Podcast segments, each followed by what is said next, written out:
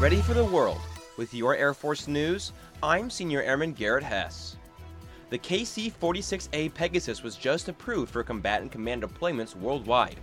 That means the new refueler passed its final capability test, the end of a 15 month process to prove the Pegasus can refuel all aircraft combatant commanders may need.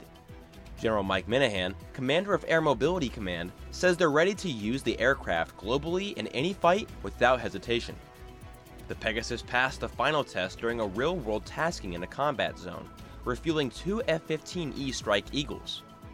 The flight included the first successful combat use of the military data network, a system that allows the KC 46 to be a secure interface between the on ground air operations center and airborne aircraft, increasing situational awareness in the battlespace.